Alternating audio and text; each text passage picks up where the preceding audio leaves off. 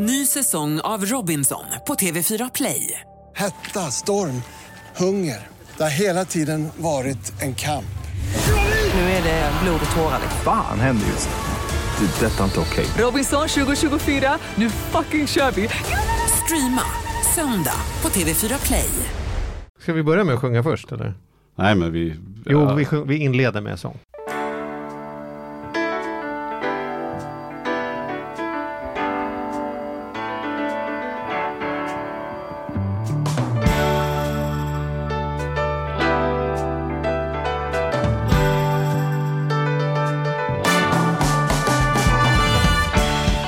Ja må vi leva, ja må vi leva, ja må vi leva ut i hundra program. Snitt.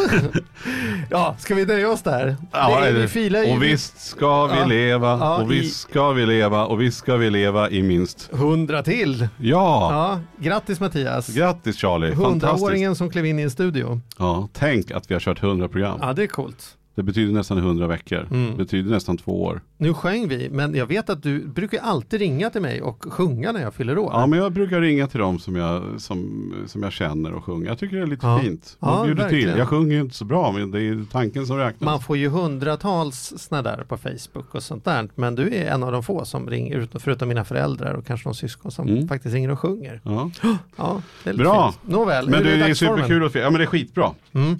Det är eh, Kör alldeles G, lysande. du kör en GV idag ser jag. Jag kör GV fönstren och Glasögonen glasögonen på uppe pannan. på eh, ögonbrynen. Ja. Men vi är ju extra pepp idag för att vi har dels en, eh, vi, det är att vi, har hund, vi firar 100 och avsnitt. vi har ju kommit, vi har ju en riktig tårta i studion idag. Ja, vi har ju Ja. en rik, alltså återigen, det vill säga men en gäst som vi har pratat om så länge, Mm. som vi ville och nu äntligen har fått till som gäst. Och det Ja. känns stort.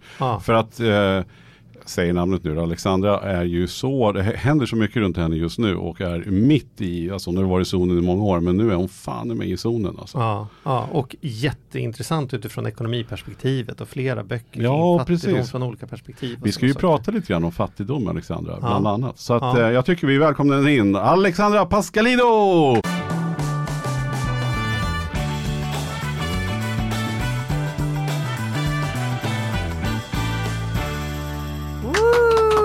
Så hemskt mycket, så fantastiskt. Vilken ära att få vara med er Mattias och Charlie och i synnerhet en sån här bemärkelsedag. Eller hur? Ja, När ni har slitit och kämpat med hundra avsnitt, det är stort. ja, Ja. men tack så mycket. Ja, det- vi är lite sådär, vi var vet lite- jag inte om vi har gjort. Vi har väl Ja. mest mysigt, men, men eh, jo då, men det Ja, ska man inte downplaya sin egen Nej, insats? Nej, och, jag, och jag tänker också att ert mys är meningsfullt. Ja. Det meningsfulla myset Ja, är ändå väldigt viktigt och jag, det har också stor betydelse för lyssnare. mm.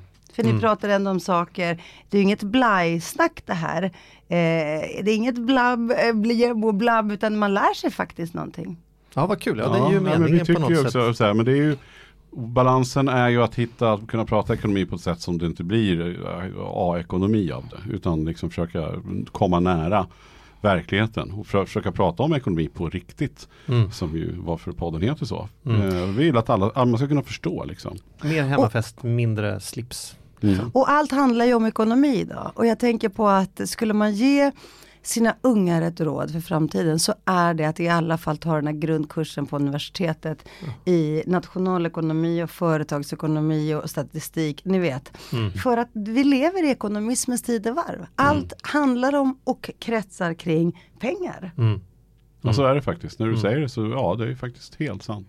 Vissa saker i livet tänker jag så här, det, det, det är smart att skaffa sig en positiv attityd till. För man kommer ändå behöva det hela livet. Matlagning tycker jag är en sån, det säger jag till min son nioåring. Liksom försöka träna honom att tycka det är kul att laga mat, för han måste lista ut vad han ska käka varenda kväll resten av livet. Det andra är ju ekonomi. Därför att vare sig man vill eller inte kommer alla alltid ha en ekonomi. Och det tredje är att köa. Kan man njuta av att köa, då kommer man ha ett rikt liv. För köa kommer man göra på ett eller annat sätt hela livet. Så Fantastiskt. att det, det, har jag som så här, attitydträning på honom. Gilla mat, gilla, laga mat, gilla ekonomi och gilla att köa. Då, det, det är mina tre. Det. Enda, det enda jag försökt klämma i honom. Det går sådär kan jag säga. ja. Men du, vi, alltså Alexander, Mm. det är ju många som, som ju känner igen dig såklart. Du har ju varit med ett tag nu. Men för de som kanske inte vet riktigt. Kan inte du bara berätta, vem är Alexandra Ja. Pascalidou? Ja, jag är en journalist och författare och programledare och jag har gjort teater och film. Men framförallt så har jag gjort det omöjliga möjligt. Jag har förverkligat av egen kraft och på egna vingar eh, har jag gjort en enorm klassresa. Jag kommer från Rinkeby, från ett eh, fattigt och trasigt eh, arbetarhem. Eh, Jag gick i Sveriges första hemspråksklass och jag lärde mig inte svenska förrän jag var tio år. Och den här tioåringen som växte upp bland barn från hela världen men som aldrig någonsin mötte svensktalande barn är idag Augustprisnominerad för min bok Mammorna. En applåd för det tycker jag. Det är Ja, det är, Det är helt, det är fantastiskt. fantastiskt men, men det är också tecken på och bevis för att alla era lyssnare faktiskt kan förverkliga alla sina drömmar. Det enda som krävs är extremt hårt arbete eh, och, och eh, fli, säga flit helt enkelt. Dedikation och ett visst mått av galenskap. Att våga tro att man kan göra det. Så att när till exempel stats, Göteborgs stadsteater ringde mig och så sa åh det är en bok om Greklandskrisen och en kraschad ekonomi som jag skrev som heter Kaos, ett grekiskt krislexikon. Den var fantastisk. Skulle du kunna göra en teater av detta? Har du någonsin skrivit en teaterpjäs? Då skulle en normal människa svara att Nej, Ja, jag kan inte. ja, Jag har aldrig gjort det förut. Ja. Jag svarade, det är klart jag kan. Ja, den är nästan klar. Den ligger nästan här i byrålådan. Vänta en vecka. Nej, precis. Och då tänkte inte jag på att jag kommer från ett hem av städare. Eh, som aldrig läste böcker. Att jag kommer från ett hem där det inte fanns böcker och kultur. Framförallt inte fin kultur. Utan jag tänkte på, i antikens Grekland så stod det några gubbar i mantlar på agoran.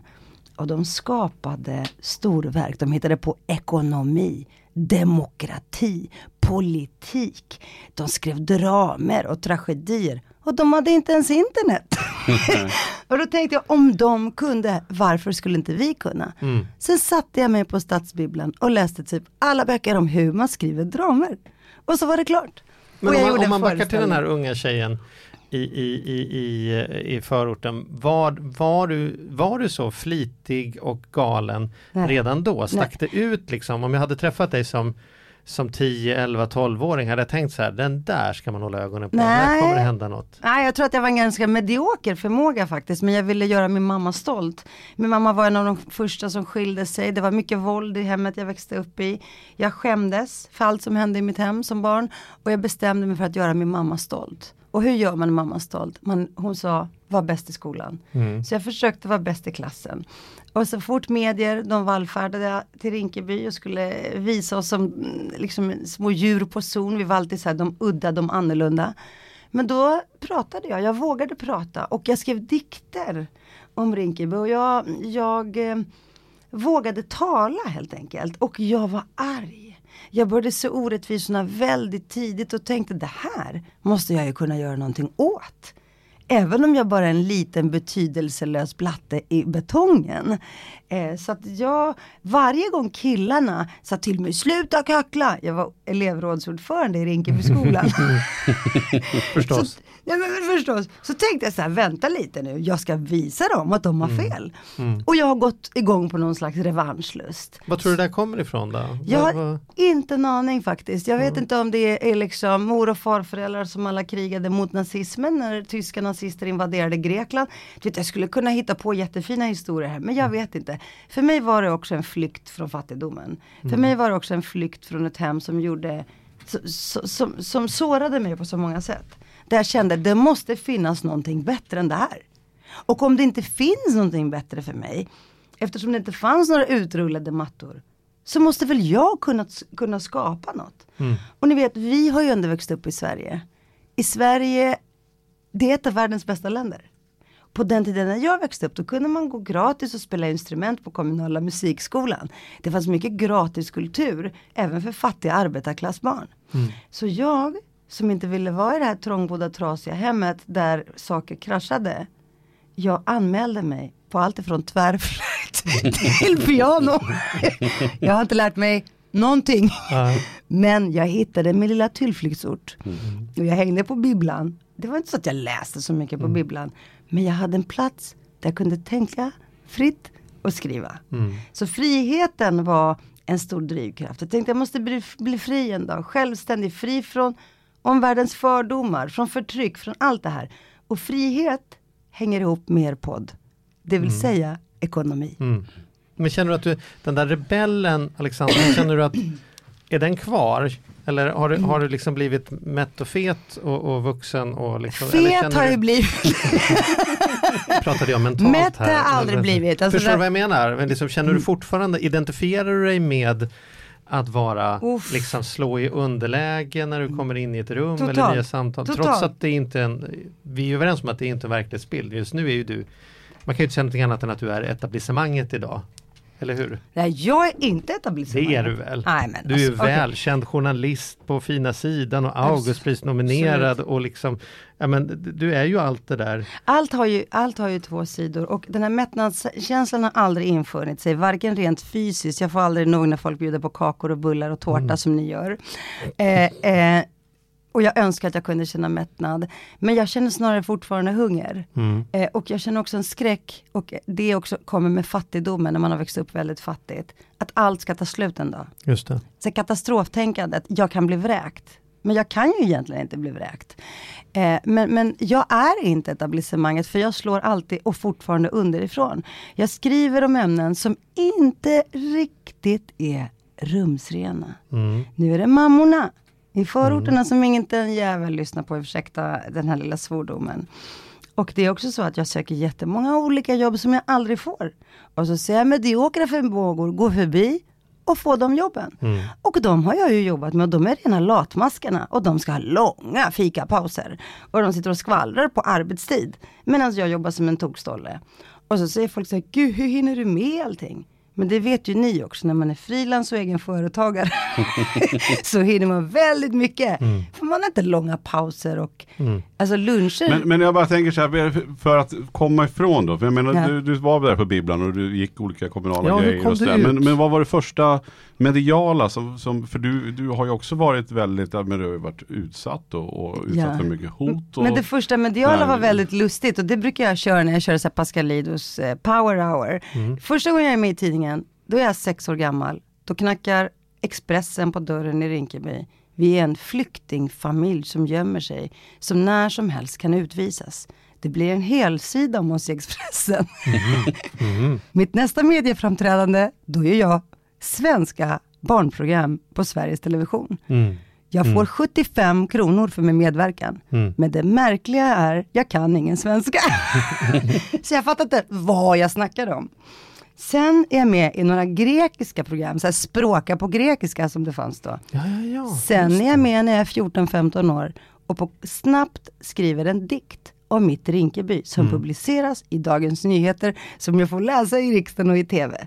Sen Tänkte du då så här, det här är min väg ut? Nej. Media, det här. Nej, jag tänkte inte så mycket. Jag tänkte bara, men gud vad fantastiskt Ja, att det är någon som ser kör. och någon Ja. som hör mig. Ja. Eh, och sen kommer medier som vallfärdar ut för att visa alla värstingar i Rinkeby. Mm. Och bland alla de här värstingarna så hittar de också en tjej som inte riktigt, ja, men som, som höjer rösten. Mm. Och då får jag vara med i alla möjliga tv-program. Och bråkar med alla möjliga, jag har inga problem alls. Jag Och då är det så här Sivert Öholm TV vi pratar om. Liksom. Ja men gud vilken koll du har. Alltså, Typ sånt Aschberg. Ja. Handlar allt om videovåldet egentligen. Ja. Eh, och- Hur gammal är du då? då? Nej men jag är typ 17, 18, 19, 20, 21. Så det är tio år sedan liksom? Det... Eh, yes Shirley, vad kan jag bjuda på? och sen får jag plötsligt ett erbjudande från SVT om jag vill göra ett programledartest. Och jag blir då programledare för ett program som heter Mosaik. Och det sen börjar ju allt. Mosaik, Kommer du ihåg, det var väl där, var det, för det var lite där jag for efter. Det var väl lite där någonstans. Ja, det blev så här 1995 och jag Mm. får eh, skildra det mångkulturella samhället och ingen har brytt sig tills dess om typ invandrare och mångkultur. Men jag bara slår igenom med dunder och brak och jag är så passionerad och eh, jag får en sån hög lön ni vet. Jag var helt chockad. Jag, får Kommer du ihåg liksom, vad du fick? Nej, men jag fick 25 000 kronor i månaden och mina Ja. föräldrar som båda var städare och hade städat i typ 20 år i Sverige fick inte ens hälften och det känns Ja. lite skamligt ni vet. Och jag fick åka taxi. Och jag fick så kläder. Och jag plötsligt gjorde en så här jättesnabb klassresa och kände mig plötsligt jätterik. Jo men det var ju väldigt mycket, det var ju mycket uppståndelse kring det Oj, programmet. alltså. och jag blev vald till allt minns jag. Jag blev vald till så här, Sveriges, Sveriges mäktigaste, snyggaste, Sveriges sexigaste, Sveriges starkaste opinions... Alltså, jag Jag har inte hade, fått någon av dem där kan jag säga. nej, men Jag har inte helt ens varit nominerad till någon. Ja. Det var så sjukt alltså, helt galet. Men det var ju för att jag också var den första i sitt slag. Alltså det var ju i, första gången en arbetarklassunge från stigmatiserade Rinkeby och tjej med den bakgrunden var liksom, gjorde tv-program. ja men du gjorde ju bra också, så det är klart att du förtjänade det. absolut, Så att, eh, absolut. Men det fanns liksom inte så många. Det var bara Blev det Ingvar Oldsberg på blev den det tiden. liksom baksmälla sen då? då som, som man var så här, Massor. inget och sen så bara pff, nu är Nej, jag nej, det- drottningen av stan och sen vart går, man, vart går man ifrån att ha varit Sveriges sexigaste, mäktigaste och mest framgångsrika samma år? Baksmällan började samma dag förstår du, för att det var så här, jag fick mordhot från nazister och rasister Mm. eh, direkt så fort jag visade mig. Och den baksmällan har ju aldrig tagit slut riktigt, utan jag har ju helt enkelt markerat i mer än 23 år nu att hörni grabbar, ni ger er på fel person. Mm. jag tänker inte ge mig. Det här är min mission i livet. Jag kommer kämpa för alla människors lika rätt. Det som står i FNs eh, deklaration om mänskliga rättigheter och det som står i den svenska grundlagen.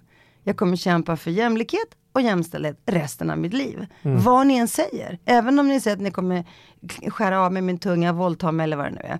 Så att eh, så är det och jag följer min väg, jag gör så gott jag kan och sen vet ju ni hur det är med både pengar och karriärer. Det går upp och det går ner. Ibland får man jobb, ibland får man inga jobb. Och när dörrar har stängts i mitt ansikte efter mordhot så förlorade jag mitt jobb på Sveriges Television. För då ersatte de mig med en tjej, tjej som hade svenskt efternamn. Nej, men då skrev jag en bok som heter Bortom mammas gata och den fick en massa priser. Så jag hittar alltid min väg. Jag hittar alltid en nödutgång. Jag skapar någonting nytt. När, när alla dörrar är stängda så skapar jag mina egna små dörrar. Det har jag lärt mig och om man ska prata om fattigdom idag. Så fattigdom för mig det är min största rikedom. Hur då? Berätta. Nej men för det är den som också har gjort mig så flexibel och kreativ. Om man inte har någon att falla tillbaka på. Om min pappa nu, precis när vi talar, har skrumplever och bor i en etta i Rinkeby. Och vi måste hjälpa honom ekonomiskt. Och min mamma också är ensamstående och bor mitt emot och liksom helt utsliten efter att ha städat hela sitt liv och jobbat på dagis. Och om man växer upp i en familj och med, i, utan förutsättningar riktigt. Och, och lever också med rädsla att man kan bli vräkt, att man kanske inte har råd, att man alltid måste jaga extrapriser, att man aldrig får det man pekar på. Har ju gjort att jag tvingades vara kreativ. Kreativiteten handlade om allt ifrån att jag tog mina obs jeans och sydde på en Levi's ett Levi's-märke från min pappas gamla jacka på dem. Så att det skulle se ut som att det var Levi's. Förstår ni? Eller att man hittade på när jag var gymnast varför jag inte hade alla de här kläderna. Att jag hade tappat bort glansdräkten som jag aldrig hade haft råd att köpa. Eller att jag tänkte att jag måste, det måste finnas andra sätt att kunna leva gott och värdigt. Eller att jag hela tiden när jag har kraschat, när livet har varit svårt, när jag möter motgångar, måste hitta alternativa väg. Så när jag inte gör tv, gör jag radio, teater, film. Alltså det finns tusen saker. Förstår ni? Och jag, må, jag vet att jag hela tiden måste skapa någonting nytt själv. Så, så, så din fattigdom har på något sätt varit Alltså skapat någon nivå ändå av fri handlingsfrihet eftersom du inte har något att förlora. Och liksom, Både Ja. handlingsfrihet men också insikten om att eh, det värsta har redan hänt. Mm. Jag har redan klarat det. Jag har överlevt att inte ha någonting. Jag överlevde åren på universitetet där jag bara levde på nudlar. Förstår ni? Eh, jag har städat i mitt liv. Jag har gjort alla skitjobb ni kan tänka er. Det är inget farligt. Till och med där lärde jag mig att hantera människor, att läsa av folk. Förstår ni? Allt har lärt mig, så jag har ingenting att frukta. Men, men då måste jag fråga så här, hur ser, hur ser fattigdomen ut idag i välfärdssverige Ja. som vi ändå pratar om? Jag, menar, jag tycker inte man pratar särskilt Man mycket kan om inte fattigdom. spela, nej man gör inte det, för det säljer inte så himla mycket, eh, Mm. för att vara cynisk. Men idag kan man inte spela tvärflöjt, som jag kunde göra eh, på 80-talet i, i Rinkeby. Alltså kommunala musikskolan, det är väldigt mycket nedskärningar sedan 90-talet. Det har slaktats i eh, orter och områden på landsbygden i Sverige, liksom långt upp norrut och långt på skånska slätten. Det har slaktats av samhället där samhället behövs som mest. För barn som inte har föräldrar som kan ta med dem på skidresor och sportlovsresor och som kan ta med dem på museer och teatrar och förse dem med allt det där som, in, som är kultur eller sport eller vad det nu är. Och det som har hänt i Sverige är att vi har utmärkt oss genom att vara ett av de länder som är mest ekonomiskt segregerade i Europa. Där klyftorna, klassklyftorna, de socioekonomiska klyftorna har ökat som allra mest. Men, men alltså det här har ju ändå pågått, även om ni hade kommunala musikskolan som du beskriver, så är det ju ett, var ett fenomen då. Jag är ju från, från Nyköping ute på vischan, men man hör ju talas om Rinkeby som du säger, vi använder det nu då, som en av de här orterna var ju ett problem när man skulle åka. Jag kommer ihåg när jag var, alltså det här var ju 1985 så vågade ju inte jag åka till Rinkeby på vissa konserter. Men vänta, berodde det på? Nej men nu, jag vill bara komma mm. till det här att det har ju varit en segregation som har pågått väldigt, ja, ja. väldigt länge. Och det är ju inte bara sista tio åren det har hänt, men jag tycker man inte har pratat om det, eller men du har pratat om det, många andra, men fattigdomen har väl liksom bara, det har väl bara eskalerat ja. hela vägen. Eh, och många säger så ja men det är väl det som är frågan där, hur, hur, ja, hur skiljer det sig mot när vi gick på ungdomsgården mot när man går på ungdomsgården idag? Är, det, är segregationen är det värre nu än det var det tidigare? Är det, ser det ut på andra sätt? Eller liksom? Enligt all statistik är det värre än någonsin. Mm. Den har också blivit mycket mer etnifierad. Mm. Alltså det man ser allra längst ner så ser man också människor med utländsk bakgrund. Redan då, precis som du säger Mattias, så fanns en segregation. Det var mest blattar som bodde i betongen mm. redan då. Men det var ju för att man byggde väldigt billigt det så kallade miljonprogrammet. Mm. Man byggde en miljon lägenheter på bara tio år. Det skulle vara billiga material, det skulle gå undan, man behövde arbetare och i bostadsbristens Sverige. Och i de lägenheterna så bodde framförallt några svenska arbetarklassmänniskor men framförallt människor från andra länder. Så vi var finnar, vi var greker, vi var turkar, vi var juggar och så vidare. Och sakta men säkert, när de gjorde klassresor och karriär så flyttade de och inkom flyktingar. Och de flyktingarna kunde komma från varenda kris och oroshärd i världen. Och de hamnade där det var som billigast. Mm. Och idag ser vi att det är helt nya grupper. Att människor, att den här gemenskapen som vi kanske lyckades, lyckades bygga upp ett tag inte längre finns. Och att det idag i våra gamla lägenheter bor nio och tio barn i liksom en två och en trerummare. För de som kommer nu kommer från helt andra villkor. De kanske kommer från inbördeskriget Somalia. De, har, de föder flera barn. Eh, och de har helt andra villkor. Och de är också de mest diskriminerade. De, de har väldigt svårt att få jobb.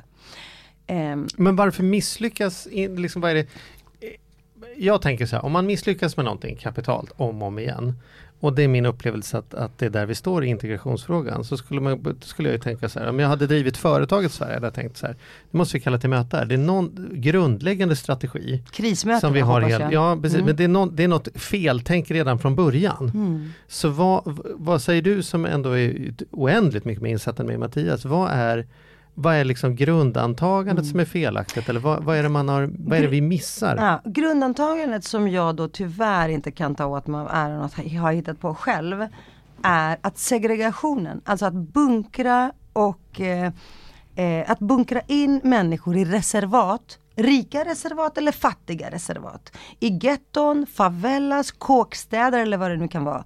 Alltid leder till problem. Mm. Ett samhälle måste vara ett väv där människor möts över de olika klassgränserna. Förstår mm. ni?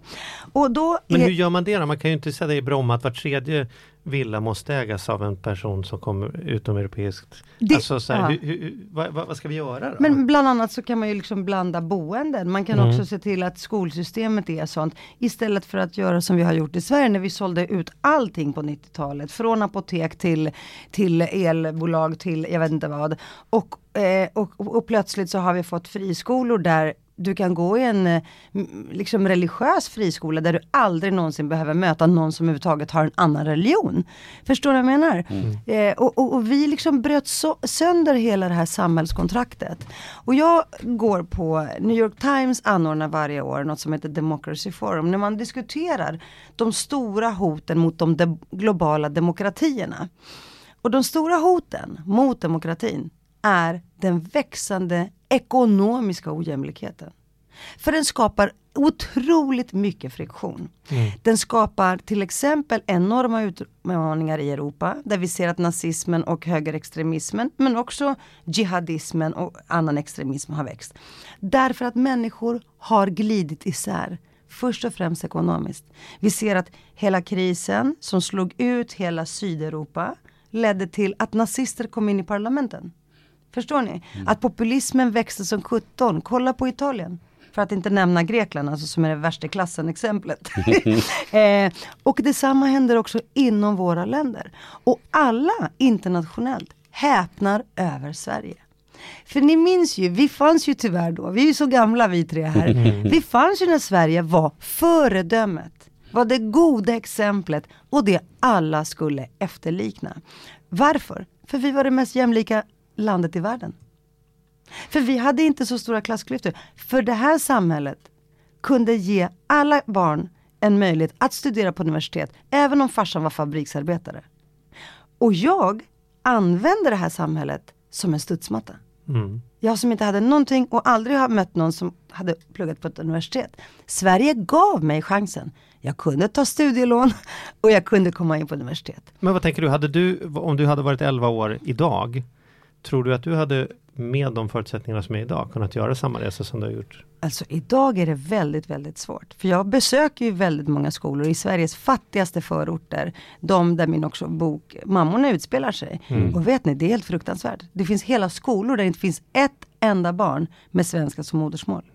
Och jag menar att om man bor i Sverige borde det vara en mänsklig rättighet att träffa ett svenskt barn om dagen. Förstår ni?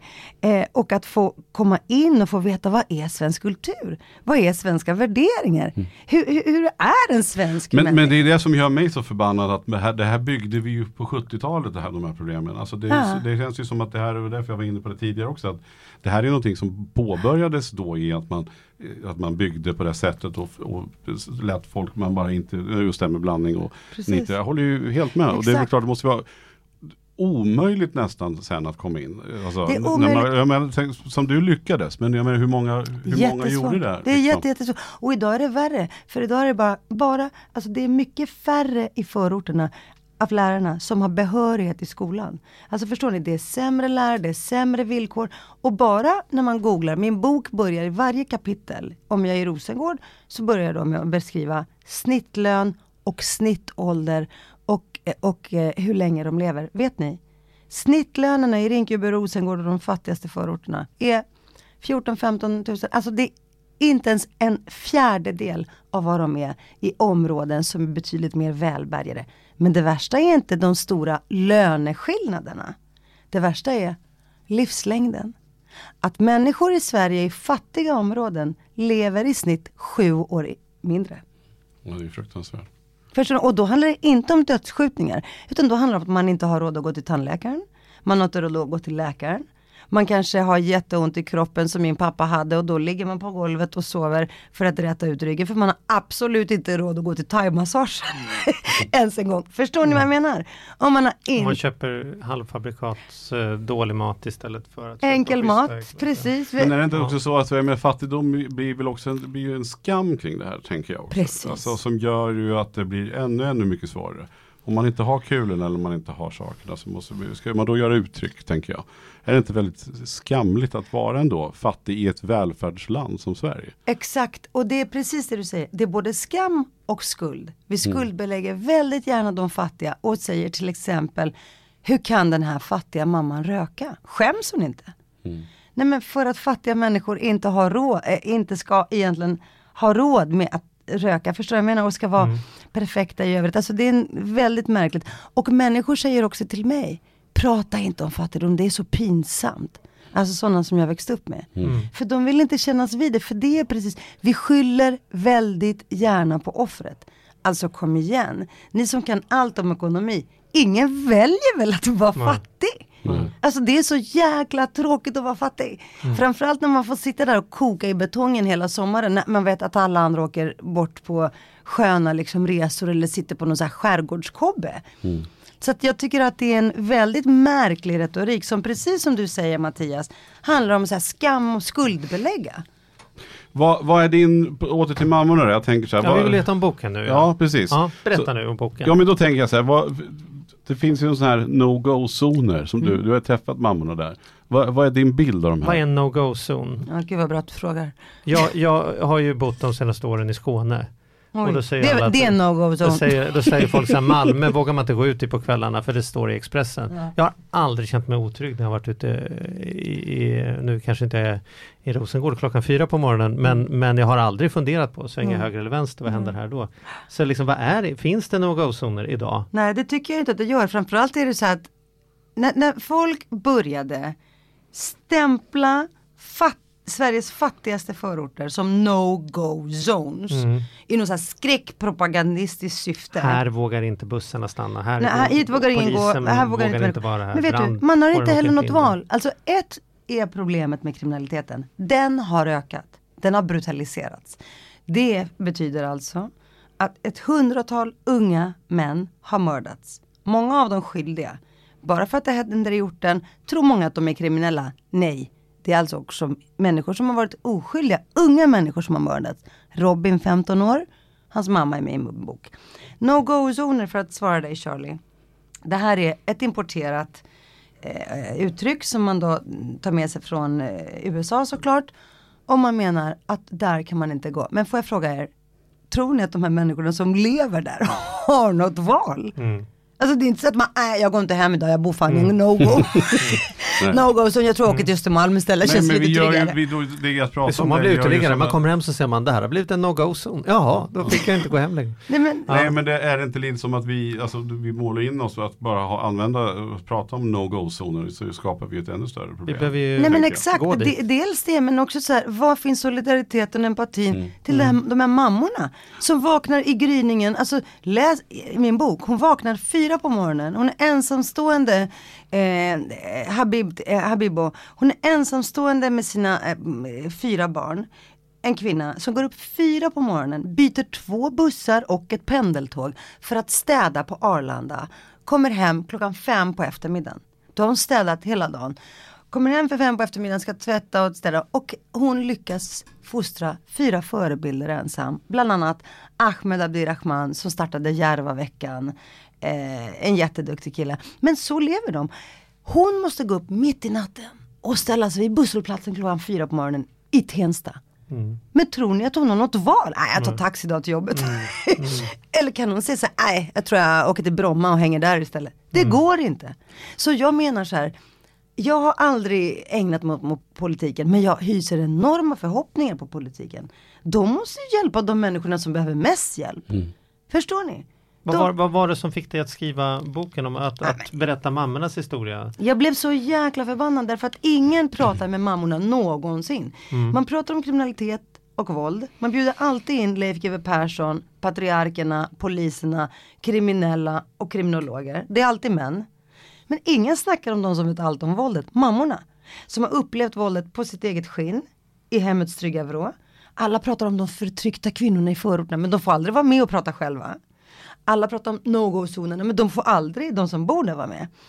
Och man avhumaniserar och kriminaliserar deras barn. De framställs alla som gängmedlemmar, vilket inte är sant. Så då tänkte jag så här, hur gör vi människor till människor igen? Hur får jag varenda Svensson som aldrig har satt sin fot i eh, Rosengård Rinkeby eller Hammarkullen att förstå vad som händer, vilka som lever i Sverige då, hur de, hur de lever. Så då tänkte jag, då tar jag med dem till de här mammorna, för mammorna, de kan göra människor till människor igen. Och mammorna har också ofta kämpat väldigt hårt för sina barn på olika sätt. De är inte perfekta. Det är inga jungfruliknande, ni vet, kvinnor med glorior. De är helt olika. Någon är från Trosa, någon är, alltså de, de är från hela världen och från Sverige överallt. Men de har gripande och väldigt talande historier om Sverige. Idag och de senaste liksom, decennierna. Läser man en sån här bok så får man ju massor med insikter. Men vad fick du för insikter av att skriva den? Vad, vad liksom, tog du med dig från de här mötena som du kanske inte trodde innan eller som du liksom har fått så här? jag lärde mig så fruktansvärt mycket om liksom människors obändiga kamp, om villkorslös kärlek men också villkorad kärlek. För väldigt många berättar, de här kvinnorna berättar också om sina liv och hur de växte upp. Eh, och att de kanske ibland var udda i sina egna familjer, att de inte passade in i sin egen miljö. Eh, men också det utanförskapet de har upplevt. Eh, som till exempel Marita, svensk, Marita Fredriksson. Som råkar bli kär i fel kille skulle vi kunna säga och får ett barn som är svart. Och som därmed, så därmed klassas hon inte längre som svensk. Mm. Kan ni förstå? Och plötsligt så hamnar hon i ett utanförskap där hennes barns och hennes eget liv inte har någon betydelse. Där hennes unge inte riktigt räknas. Hade hennes son Marley, som var 19 år när han mördades, avrättades med flera skott. Hade han mördats på Kungsholmen, då hade vi haft massprotester, landsorg, kungen hade skrivit så kondolenser eller någon statsminister. Men nu är det som att ingen bryr sig. Nu skriver de på min Twitter idag, mammorna borde ha tagit sina barn i örat. Men vi snackar om mordoffer. Mm. Hur kan man skylla på ett mordoffer? Skulle man säga så om den här flickan, vad heter hon, Holm, som, Lisa Holm, som blev mördad? Skulle man säga så om vilket annat mordoffer som helst? Vad gjorde föräldrarna? Gjorde mammorna verkligen tillräckligt? Så att jag är ganska trött på att mammor generellt har osynliggjorts sen urminnes tider, sen grekerna beskrev den här världen. Ni vet, eh, de Så här, det får du ta på dig. Nej. det får jag ta på mig, det får jag ta på mig rent eh, Ja, grekiskt grekisk faktiskt. arvsynd. Så det är dags att bryta den trenden och, och ge flera röster och framförallt så är det så här.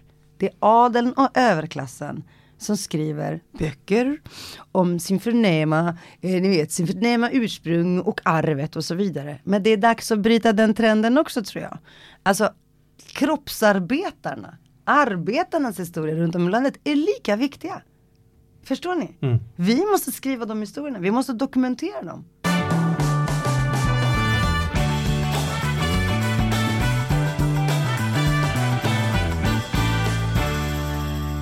Men alltså det här är i, i områden som är invandrartäta, minst sagt.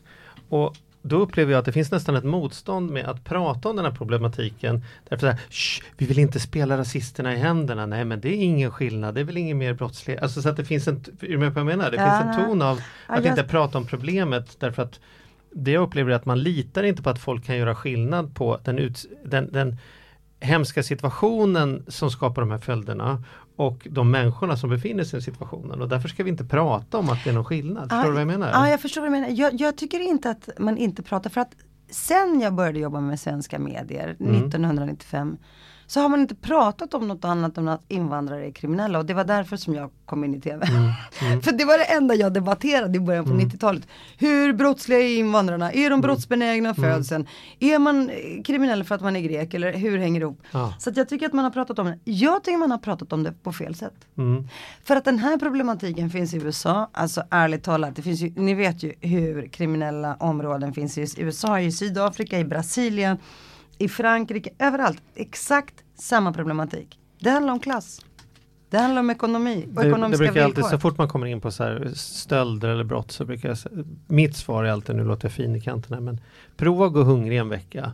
Sen kan vi prata om så, här, men jag skulle, så skulle jag aldrig kunna göra. Nej, jag skulle aldrig, men prova att gå hungrig en vecka. Sen kan vi prata om, om, om, om, eh, om du är så att du aldrig skulle stjäla ett äpple på Konsum eller är. bröd till dina barn. Ja, ja. Och- och- så och det det är där är, så här- det är så lätt att sitta på sina höga hästar och säga Men jag att det finns också- bra och dåliga människor. något sätt. Precis, och jag tänker också att när jag växte upp i Rinkeby så hade vi några som sålde knark. Vi visste vilka de var. Det var våra värstingar, de var pinsamma, de var hemska, allting. Eh, men plötsligt så såg de att det var de första som hade råd med bilar. Och de, de kom in på krogen till och med. Det var helt otroligt, vilket inga av, av oss andra som skötte sig gjorde. Vi fick inte komma in någonstans. Medan de gled förbi för att de kanske hade sålt knark till någon på krogen, vad vet jag. Men men eh, jag tänker att, eh, vad var det du sa? Du sa, och nu tappar jag min tanke här. Du sa, vad sa du precis innan? Jag vet inte vad jag vi har pratat om att göra skillnad på person och, och, situation. Det Jo, du sa om den här med moralen, det är så Ja. intressant. Sen flyttar jag in till stan. Jag gör en klassresa. Jag flyttar in till Roslagsgatan. Då, någon gång lärde jag känna Mattias också. Och då kommer jag ihåg att jag häpnade när jag mötte mina nya kompisar från svensk medelklass som gjorde svarta affärer med miljonkontrakt och lägenheter. Och jag förstod ingenting. Jag bara va? Säljer ni hyreskontrakt? Men det är ju förbjudet. Jag känner ingen som höll på med sån kriminalitet. Förstår ni? För det var inte sånt som vi arbetarklasskids gjorde. Hos oss sålde man knark eller sålde man, inte ens vapen på den tiden, men knark var hela grejen liksom. Eller kanske snodde. Eh, åkte dit för stöld för någonting. Och, så att jag tänker att olika samhällsklasser har olika brottslighet. Kolla på storbankerna. Hur de tvättar pengar och hur de fifflar. De är för stora för att sitta i fängelse. Förstår ni? Och det är samma sak med vissa miljardärer. Med vad de håller på med när de gömmer och vad de sysslar med. Så jag tror att olika typer av kriminalitet finns. Och viss kriminalitet kanske sticker lite mer i ögonen än annan. Hur känns det för dig då nu som har gjort klassresan och som, som rent ekonomiskt har det bra och bor på Södermalm med egen lägenhet och allting. Eh, sk- kan du skämmas då ibland? Eller, eller? Jag kan skämmas ibland eh, för att eh, jag är ganska ovanlig i det avseendet att jag vill så gärna min egen lycka räcker inte. Kanske är jag lite glupsk. Men jag vill bära med mig hela min klass. Jag vill skapa ett socialt, väldigt mobilt och öppet samhälle. Jag vill att fler ska lyckas. För jag tror att det är svårt att vara lycklig om min granne svälter. Förstår ni? Eller min bror, eller min kusin, eller de jag ändå kan identifiera mig. Så jag vill hjälpa flera. Och ibland kan jag skämmas för att jag har råd att resa. För det var min största dröm i livet.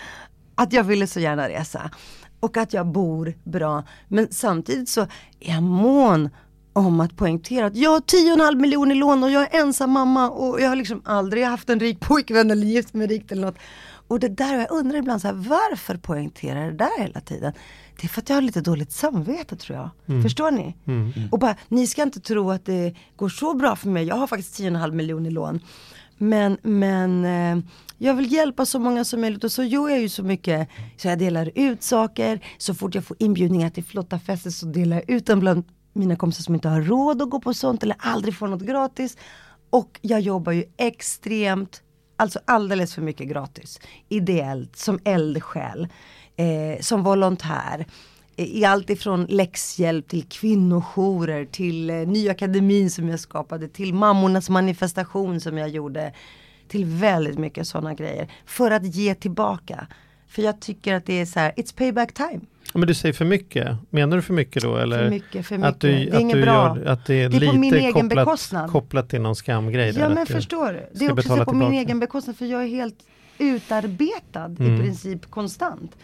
Och när andra människor kanske prioriterar sin tid och bara jag ska gå och träna, kanske ta en massage, kanske de säger eller gå på bio. Så unnar jag mig inte detta riktigt. Mm. Eh, utan istället så, åh, hur kan jag hjälpa till? Kan jag kanske åka till Fittja och hjälpa de här kvinnorna som nattvandrar? Mm. Och det är någonting som inte är helt sunt om jag ska vara riktigt ärlig. Mm. Mm.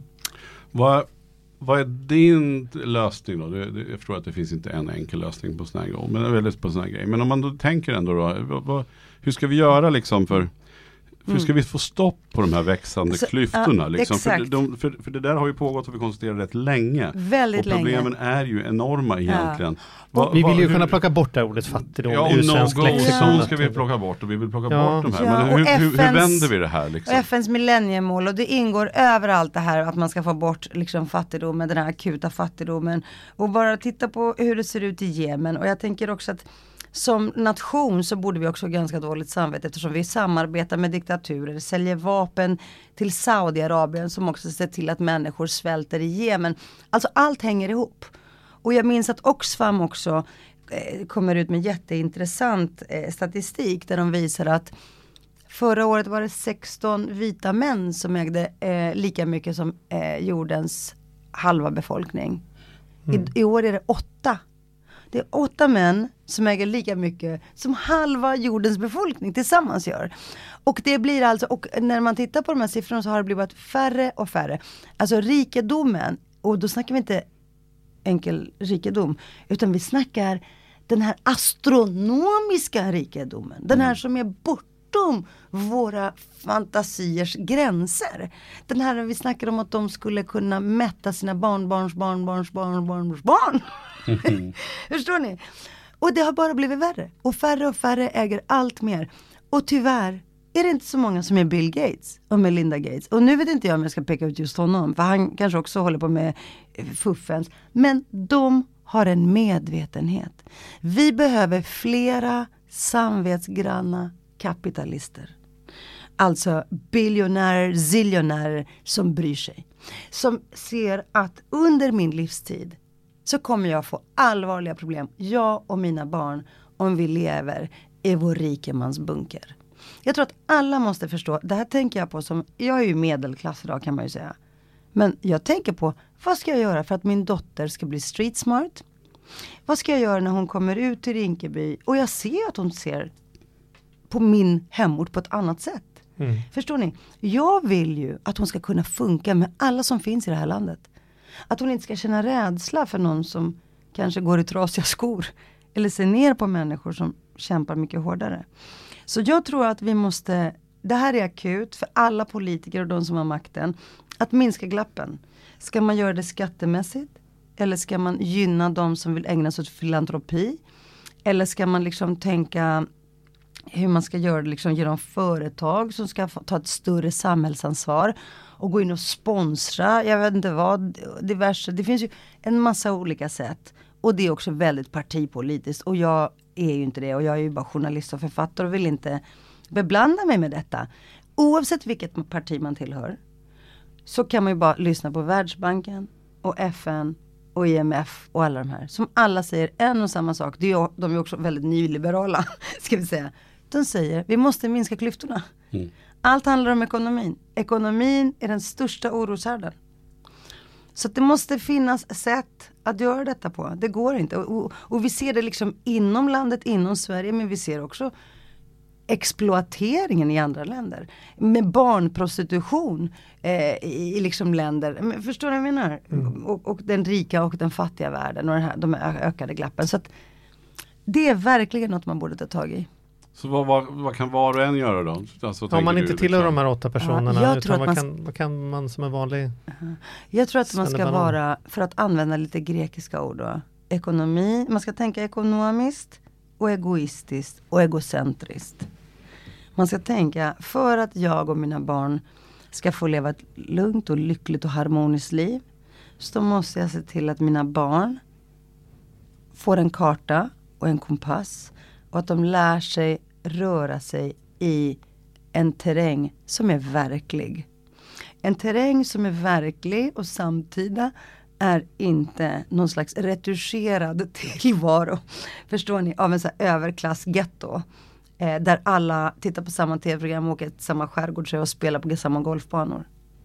De här barnen behöver andra intryck, andra influenser och de kommer komma ut till en arbetsmarknad som är kraftigt globaliserad. Där det finns mycket mer mångfald. Och där de kommer också utmanas av barn som är hungriga. Av barn som har en drivkraft som inte går av för hackor. Sådana som jag. Sådana som inte behöver någon fikapaus. Sådana som av oss själva går upp 5-6 på morgonen för att vi av lust att få jobba. Och jag går upp och känner mig privilegierad.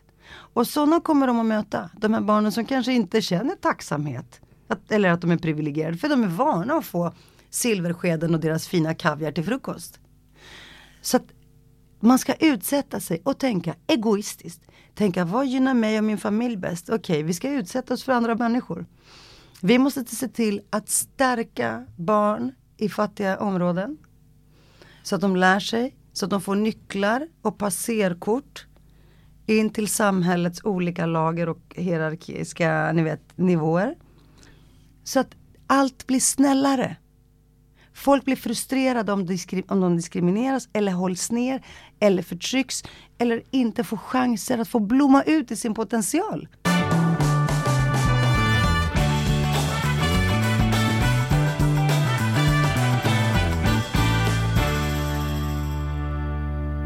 Mm, intressant. Långt svar va? Ja, fast, fast bra och tänkvärt. Jag sitter här och bara, mm, börjar tänka, ja, så här, ja, bra. Nej men ni vet, man tror man måste mötas tidigt. Ja. Det är så svårt att, eller så här, ska vi vända på det så här. Det är så lätt att tänka att det är någon annan som ska göra detta.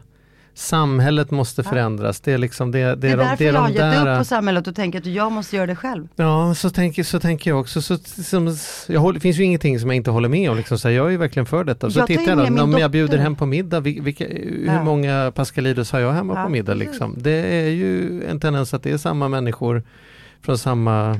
Och, och sen så, nu håller jag på att flytta till Spanien en, en del och Åh. det är roligt när man, när man pratar med människor där. Jag har varit en hel del på Teneriffa, många goda vänner som bor på Teneriffa och de säger så här, vi är ju den värsta invandraren du kan tänka dig. Vi hänger med andra svenskar, vi firar kanelbullens dag, vi läser inte de lokala tidningarna, vi kan inte spanska, vi ser till att det finns en svensk tandläkare och en svensk skola. Och, och Totalt liksom en svensk veterinär. Och de, är, de, de har ju som, det är ju ett, det är ju ett svenskt getto. Ja, Jag har kompisar som Eh, bor där. ehm, ehm, och de trivs ju i och för sig bra med det. Eh, och, och, men de är ju inte en del av, av det spanska samhället överhuvudtaget. Och så samma människor har massa åsikter om att människor i Sverige som inte ens har de ekonomiska förutsättningarna. Det här är ju människor som har goda ekonomiska vet, de är ju förutsättningar. statusinvandrare i Spanien. Ja, ja. Men då sitter det människor här i Sverige som, är, som, som tagit sig hit genom flykt och elände. Sen har vi åsikter om att de håller på att fira sina traditioner och inte pratar svenska och inte hänger med och, och Mm. sitter och, och gör sitt egen parallella samhälle.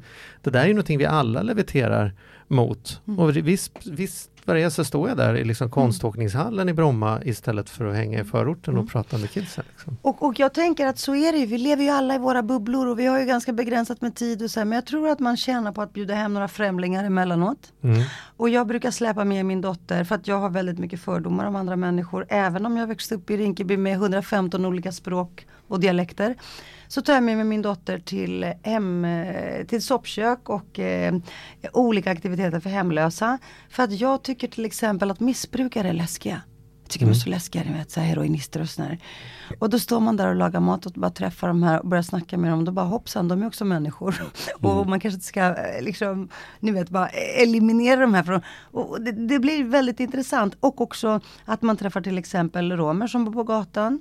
Eh, och, så jag tar med mig min dotter för att hon på något sätt ska känna ödmjukhet. Och känna att gud vad lyckligt lottad hon är i livet. Men inte ta det, ta det för givet, för ni vet, våra liv kan alltid krascha.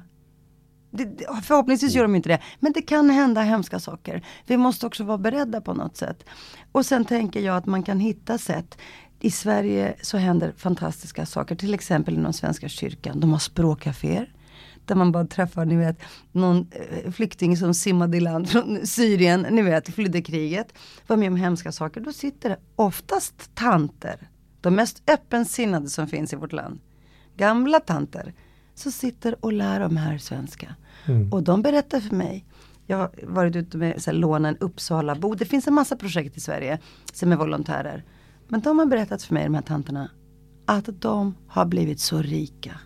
Inte rika på pengar, men rika på insikter, kunskap, erfarenheter och så befriade på fördomar när de träffar de här människorna. Så jag tänker att man kanske kan ändå väva in i sin lilla värld och väldigt stressiga värld att träffa någon annorlunda. Och jag tänker att min dotter kom hem häromdagen och sa Åh mamma, Gudrun min klass, hon eh, har fått ett eget omklädningsrum. Jaha, så varför det? Nej men för hon var kille förut. Alltså, du vet en tioåring. Och då bara kände jag så här hur det bara rasslade fördomar i mitt huvud. Och hur ska det här gå? Ni vet. Och för att jag inte är van och sådär. Och så bara, nej och sen så träffade jag liksom hennes mammor, för hon har två mammor. Och bara började ställa frågor till dem. Och jag skämdes när jag ställde frågor. För jag kände mig som att jag kom från en gammal grotta. Men det var så befriande. Och det tänkte jag att den chansen ska man ha med flera människor som kan, kanske kommer från olika socioekonomiska miljöer. Att ställa frågor och hur det är för att lära sig. Mm. Och våga göra det och ta sig an det. Det är Ja, väl det är bra. det är en bra tycker jag låter väl som en fantastiska slutord helt Det är ju verkligen krigsigt att våga spela dum, eller vara så dum som man är. Att Det är så lätt att välja att inte prata för man inte vill verka inskränkt eller korkad eller rasistisk eller- liksom, ja. Ja, spännande. Fantastiskt, vilket hundraprogram vi fick. Ja du, det var, det var oss värdigt. ja, det tycker jag. Ja, Ja, vilken stor ära att du ville komma till oss Alexander. Äran Vi var helt min, glada. min sida och nöjet också. Tack Hurra för er! Hundra till minst! ja, Ja, det vi lovar jag. Ja. Tack. Tack så Tack mycket. snälla.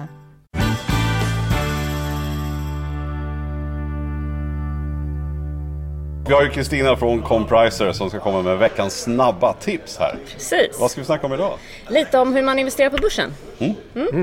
Nu byter vi sida här, från konsumtion till investeringar. Precis. Ja, berätta, hur tänker du då?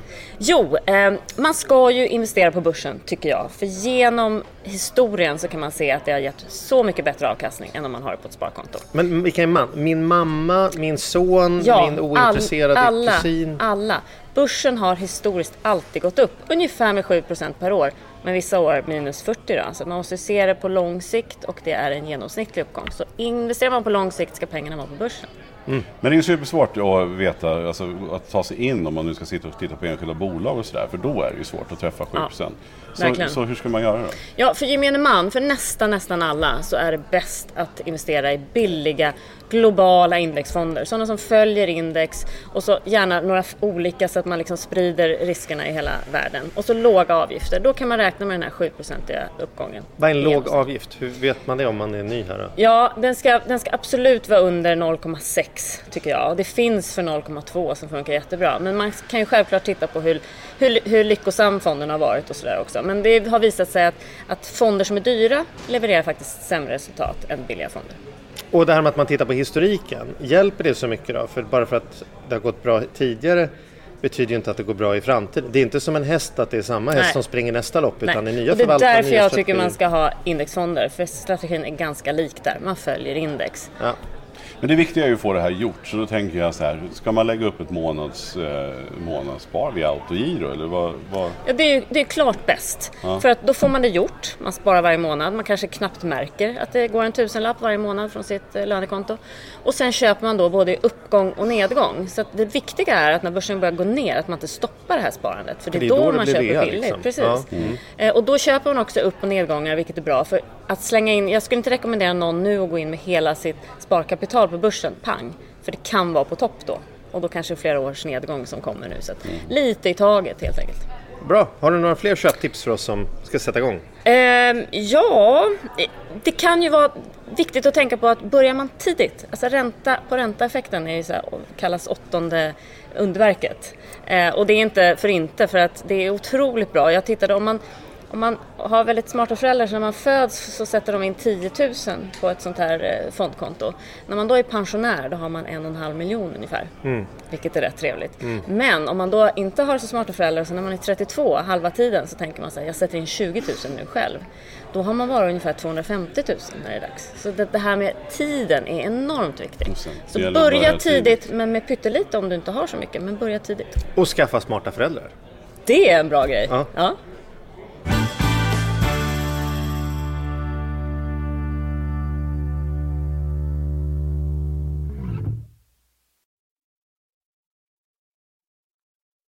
För pengar som du kan avvara i några år ska du absolut investera dem på börsen. Börsen har i genomsnitt gått upp 7% per år. Det går upp och ner men i genomsnitt så är det den avkastningen. Så pengar du inte behöver på 2 till 3 år, in på börsen. Månadsspara, köp fonder, gärna indexfonder med låga avgifter och köp några stycken och gärna globala så sprider du riskerna ordentligt. Sätt upp ett autogiro, börja tidigt, även om du bara kan av, avvara någon hundring så börja tidigt för ränta på ränta-effekten kommer göra att du kan eh, spara mycket pengar.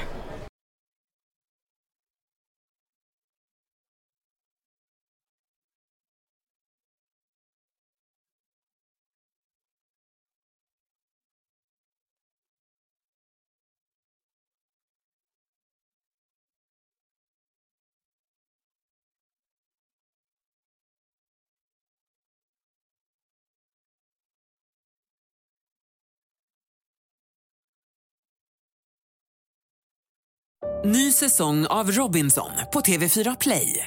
Hetta, storm, hunger. Det har hela tiden varit en kamp. Nu är det blod och tårar. Fan händer just nu. Det. är Detta är inte okej. Robinson 2024, nu fucking kör vi! Streama söndag på TV4 Play.